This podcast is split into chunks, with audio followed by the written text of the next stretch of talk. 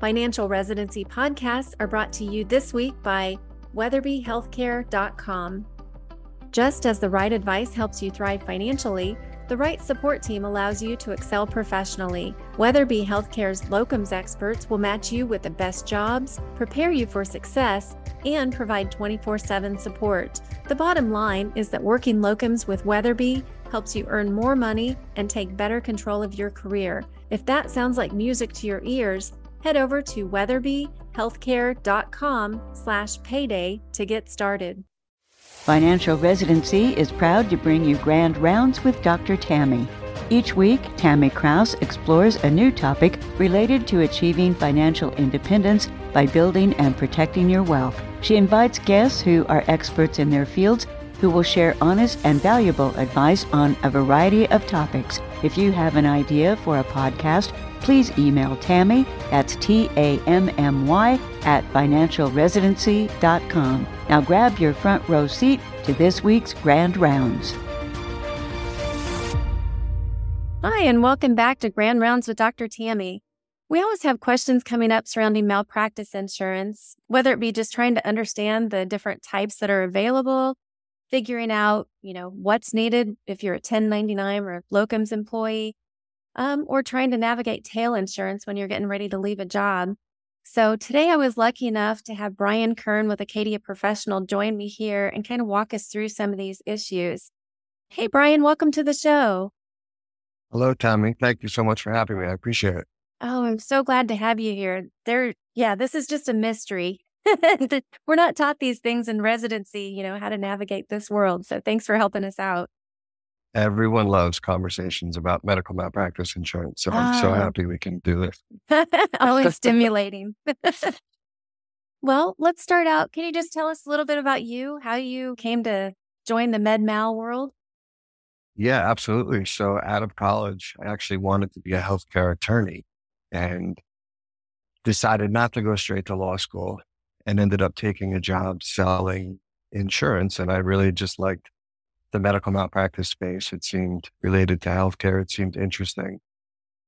So I ended up taking a job, which was really a local insurance agency at the time, but they were just starting to develop this niche in medical malpractice. So the timing was serendipitous, really.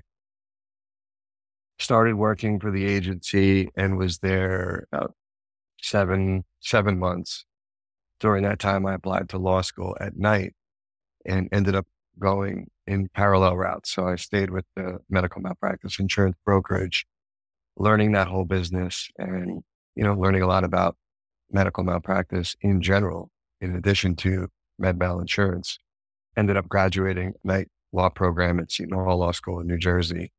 And I did go all the way through and take the bar uh, or pass the bar and was still thinking about becoming a healthcare attorney at that time, but ended up deciding against it. And one of my partners in that firm and I ended up leaving the, which was kind of a general insurance agency, but taking all the med mal out and starting a new agency, very specific to med mal.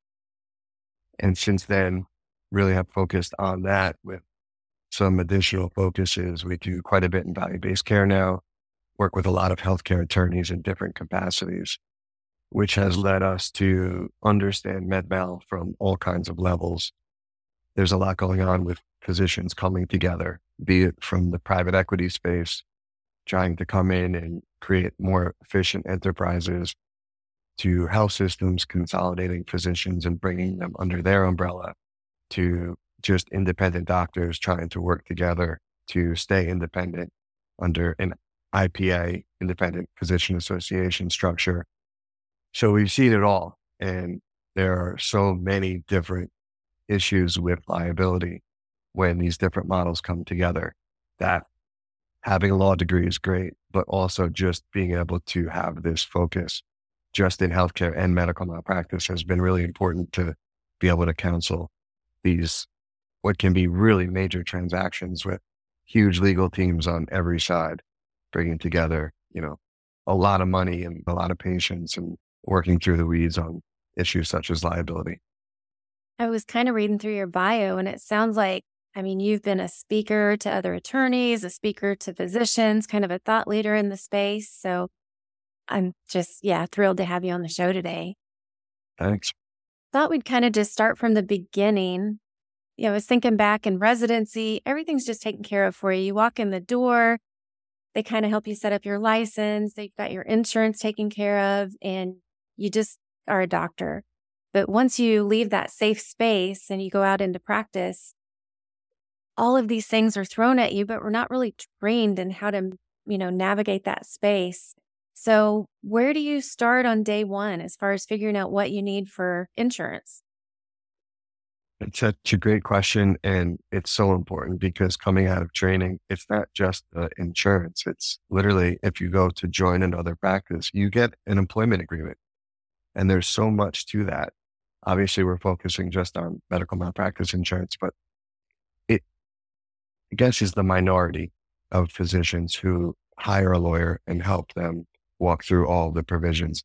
They'll hand it to a family member. They'll hand the agreement to a family member. They'll look at it themselves and say, this looks pretty good. And for the most part, it probably is pretty good. Where we run into the most complexity related to medical malpractice insurance is when it comes to the type of coverage being offered, because there are two main types of coverage. And everyone, most people at least know these names, but they don't always know exactly what they mean. Occurrence and claims made.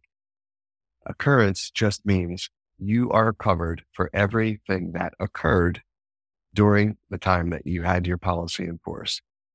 That's the gold standard. That's what everyone would likely prefer if they had the opportunity, but it's more expensive, expensive up front. And moreover, it's unavailable in a lot of states. But if you have a occurrence, you're forever covered for everything that occurred under that policy. The much more common one throughout the country is called claims made. The catch there is that you are only covered when the claim is actually made. So you might treat a patient in 2020 and be on an active medical malpractice insurance policy, but the patient doesn't find out anything went wrong. By the time they do, it's 2021. By the time they get a lawyer, get experts, figure out whether it's worth bringing this lawsuit or not, it's two years later. The physician might be with another carrier, maybe not have insurance at all anymore, maybe with the same group, a different group. But that's the whole problem, right? Coverage responds when the claim is actually made. So it can become problematic if you don't know how to address the claims made policy all throughout the term of the policy or even the term of your employment. Claims made coverage is also sold as a discount for that same reason, because when you first get policy, it's very unlikely that you're going to actually do something and be sued for it in that first policy year.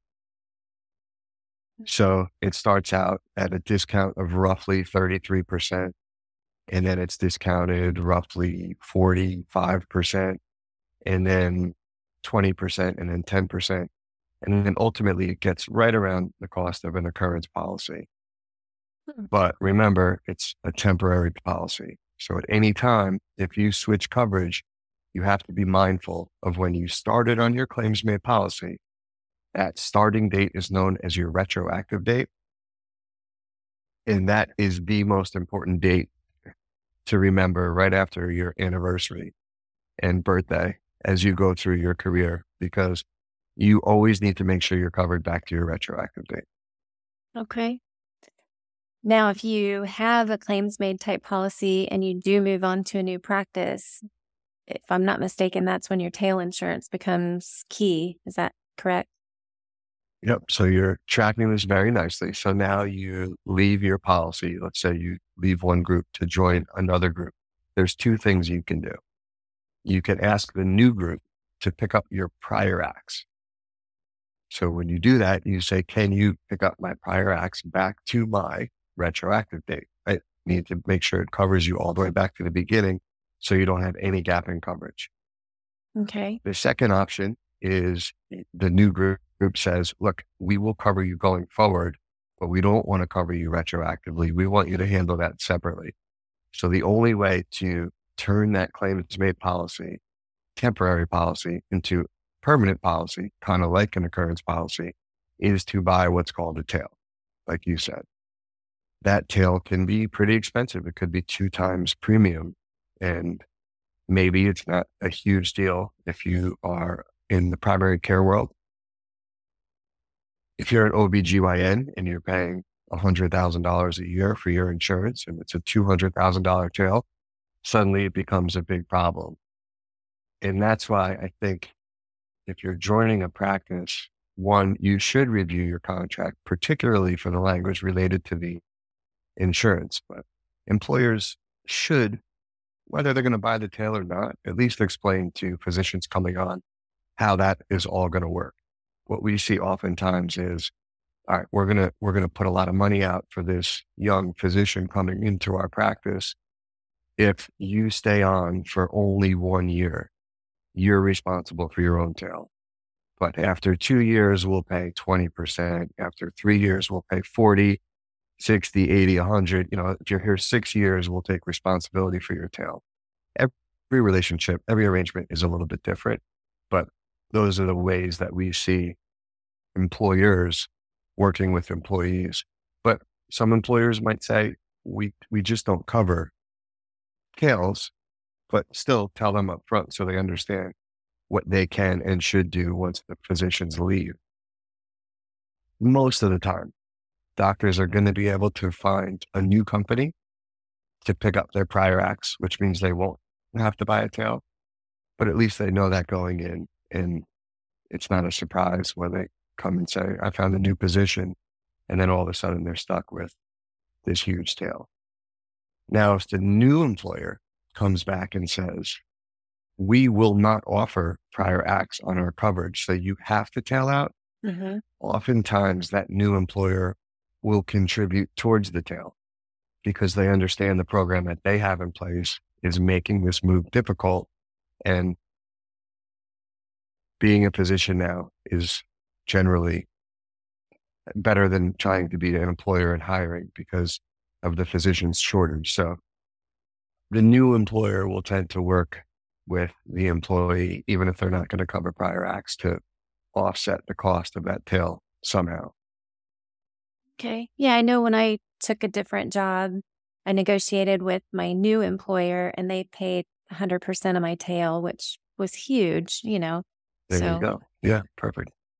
A question that comes up pretty frequently, and I don't know if everybody had the same experience as I did, but I'll just ask this in a general way if you know you're getting ready to leave your position and you're going to have to have tail or, you know, eh, say you don't have the prior acts coming with your new employer, how would you find out how much that is going to be? Is there a way to do that without alerting your previous employer that you're thinking about leaving? Yes, that's a good question. So I had to alert my always. employer to get the answer. yeah, right. So sometimes there's roundabout ways. Most okay. medical malpractice insurance companies file for what's called admitted status in each state. So I'm in New Jersey. When a new company comes into New Jersey, the only way they can become admitted is to submit their entire underwriting manual to the state of New Jersey. And this is true of almost every single state.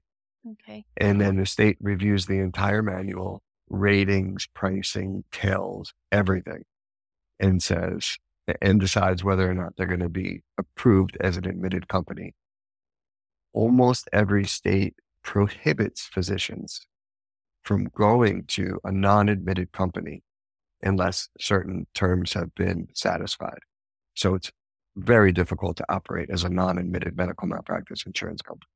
Mm-hmm. Huge burden to become admitted, but once they're admitted, they're in, they can operate, but they are subjected to their own rules that they created for themselves that the insurance department is now overseeing.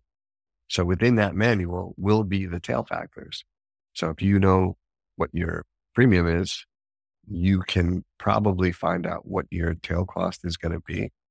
Sometimes you might not even know what your premium is though, if you're just covered under the group policy. So not a perfect solution because you might not know what company you're with. You might not know what year claims made you're in. You might not know what your premium is. I mean, you could even call an independent broker and say, I'm with this group now. I might be joining another group, in which case I'm not going to hire for you. But if I don't, then maybe we could work together. If you could help me out a little bit here, I know I'm insured with this company. I've been here for two years. I'm a family physician. Can you give me an idea of what I'm looking at for a tail cost?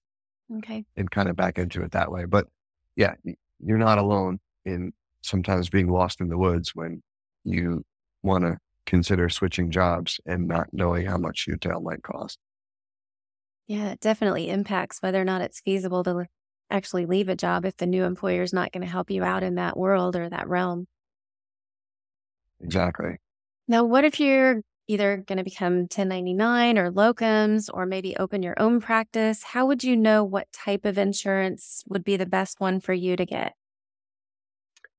So you should most likely, in most scenarios, try to get an occurrence policy. Okay. But again, a lot of states don't even give the option to have occurrence coverage. So if you're going to be a 1099 employee, if you're going to, well, if you're going to be a 1099 employee, you probably have to have your own insurance. And it's the same kind of analysis. You're going to get this early claims made policy. It's going to be sold at a discount, but you're going to be responsible for your tail one day. So just keep that in mind. There's no reason why you can't get your projected costs for the policy for five years, as well as the tail costs right next to it. Yes, premiums can go up or down based on claim history, based on a company increasing or decreasing rates. But if it's an admitted carrier, any rate increase or decrease also has to be filed with the insurance department. So that happens frequently, but not to generally not to an extreme amount because they need insurance department approval anyway.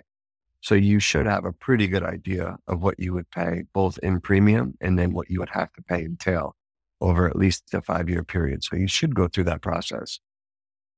When it comes to locums, this is a really touchy area because we tend to be conservative about this because we've seen so many companies go out of business.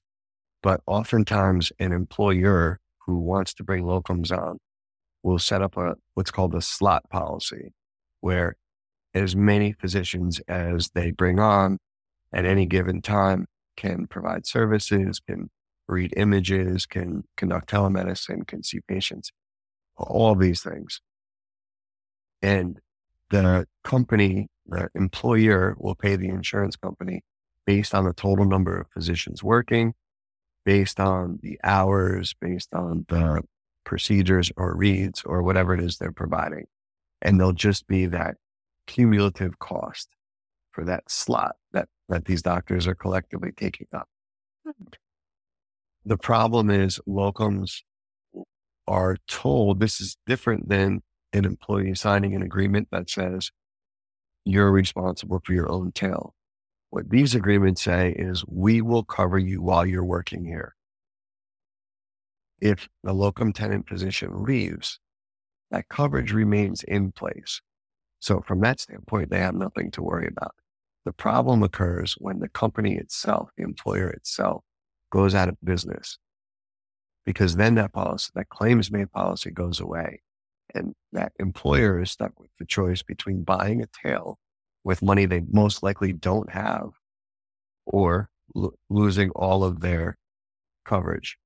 When the master policy goes away, everyone who's ever provided locum tenens coverage is without coverage at that point. Are they notified of that? It depends. Sometimes as part of bankruptcy or liquidation proceeding, they're going to be notified. And that's when we tend to work with companies like that because we typically won't set up those policies for startup companies because it doesn't really help anybody. And if you think about it, it's really just setting these companies up for a massive tail cost down the road that they're probably not going to be able to afford. So if they don't have the funding to set up policies early on and cover the physicians, you know, either on their own part-time basis or be able to structure these things up front where they're not setting themselves up for a precarious situation down the road.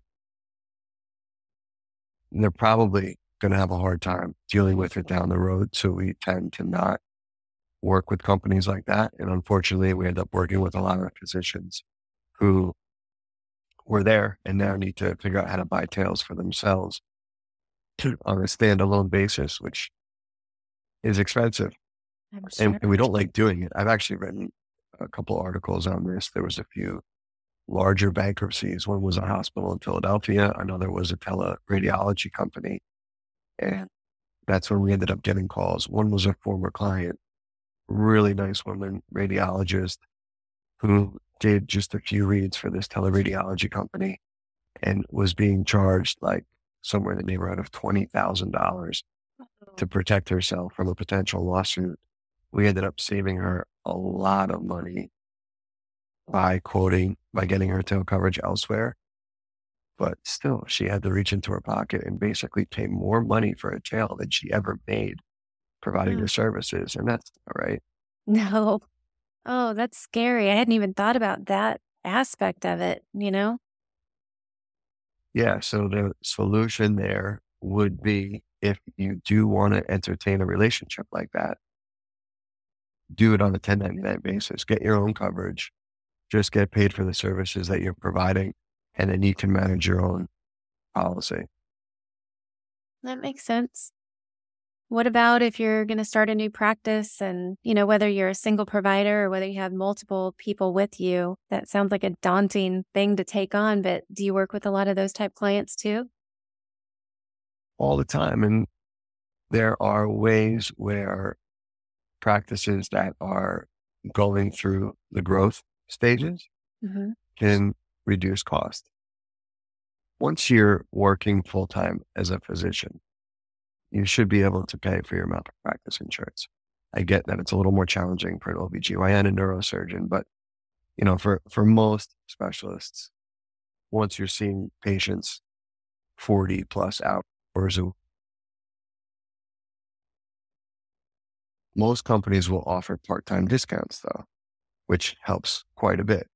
If your base premium is $20,000,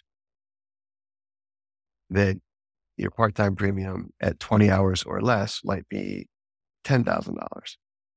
So that's a good way to save money upfront until you're working full time and you can space the payments out over the course of a month.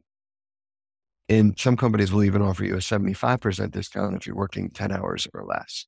So works for the sole member, but also is very helpful when you're bringing physicians on anew, have to get them credentialed, have to go through that whole process, takes time. Revenue might not be coming in. Forget about submitting claims and having to sit there and wait for the payers to finally pay you. So maybe you start the employee on part-time basis when they first come on.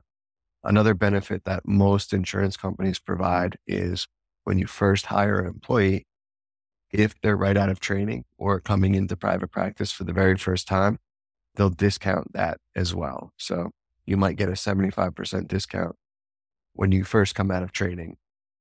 So that $20,000 is only $5,000 that first year. So there's, there's a lot of those types of options that can help offset some of those costs early on. Sounds like it really matters who you talk to. So finding that knowledgeable broker like yourself is probably the most important thing that you can do. You said it. now, do you work with clients nationwide? Or are you focused in a state or a region? We are not licensed in all 50 states, but we're licensed in about 20. Most of our clients are in New York, New Jersey, but we do work with a lot of physicians in Maryland, DC, Virginia, Texas, California, Tennessee, Florida. So we're always happy to get licensed in new states if the opportunities take us there. But we keep growing. So we're in roughly 20 states. That's fantastic. If someone wanted to get in touch with you to ask questions, see if you could help them out, how would they find you, Brian? So they can always email me at bkern at acadia.pro they write dot .com, they're not going to get me. It's bkern at acadia.pro. K-E-R-N? Yep, B-K-E-R-N at A-C-A-D-I-A dot P-R-O. And then www.acadia.pro is our website. And we write a lot about issues going on in the professional liability space. And there's a lot more detail about our company and our team on our site. Yeah, I think when we talked, you were saying there are a lot of ways to actually mitigate risk and maybe lower your malpractice premiums by doing that. And that's kind of a new focus that you've had. Yeah. So we have always been very big on risk management, but part of the problem with risk management is there's rarely an immediate return on investment. It's do this now and avoid a, and potentially avoid a lawsuit down the road. Physicians have so much on their plate that to ask them to overhaul their practice in, in a big way, potentially for an exchange of a 5% discount, of a 10% discount, it's a tough, it's tough to convince them to do it oftentimes. We have put a lot of effort into learning how to insure downside risk in value based care contracts. And um, as part of that, have learned that physicians who embrace value based care, the data analytic components, the care coordination components, the risk stratification components, the post acute care components, inherently reduce reduce medical professional liability risk. But rather than consider a 5% discount on their malpractice insurance, they think about value based care in terms of we can make a lot more revenue by getting involved in value based care contracts because we're helping our patients navigate the health system and reduce costs while they do it. Those reductions in costs get shared amongst the physicians and could be the payers or the other partners involved. So could be significantly more upside revenue for the physicians to undergo these types of risk management procedures or practices, such as closing care gaps, coordinating care for patients throughout, whether it's a population health journey or an episode of care. We're starting to see a lot of synergies between the value based care space and the medical malpractice risk management space. You sound like a good person to have on the team. Thanks, Jerry. well, I really appreciate you coming on the podcast today, and I hope to have you back at a later date too. Is there anything I should have asked you about today that I didn't? Not off the top of my head, but I appreciate the opportunity to be on. And if you come up with more questions relating to MedMal, we're happy to answer them. I, I guess the one other pitfall that we see way too often, and it's such an easy fix because if it's generally free, mm-hmm. is to just make sure all of the entities that you have are named as additional insurance on your policy. You may merge a couple of practices together. You may have created a separate billing entity for the pain side of your anesthesia practice, whatever the case may be.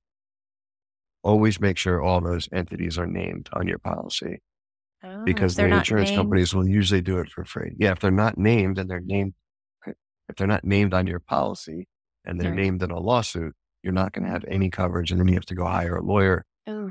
for what would have been a free addition to your policy. Good advice. Yeah, I'm sure it's easy to overlook all of those things that come up, you know, over the 20 years that you're practicing and not so realize common. that. Yeah. yeah. Interesting. Good. Thanks. We love free things. there you go. Well, thanks again for coming on the show. And thanks to everyone for tuning in to this week's edition of Grand Rounds. I hope you'll join me again next week. If you're ready to start boosting your earning power with locums, head over to weatherbyhealthcare.com slash payday to learn more.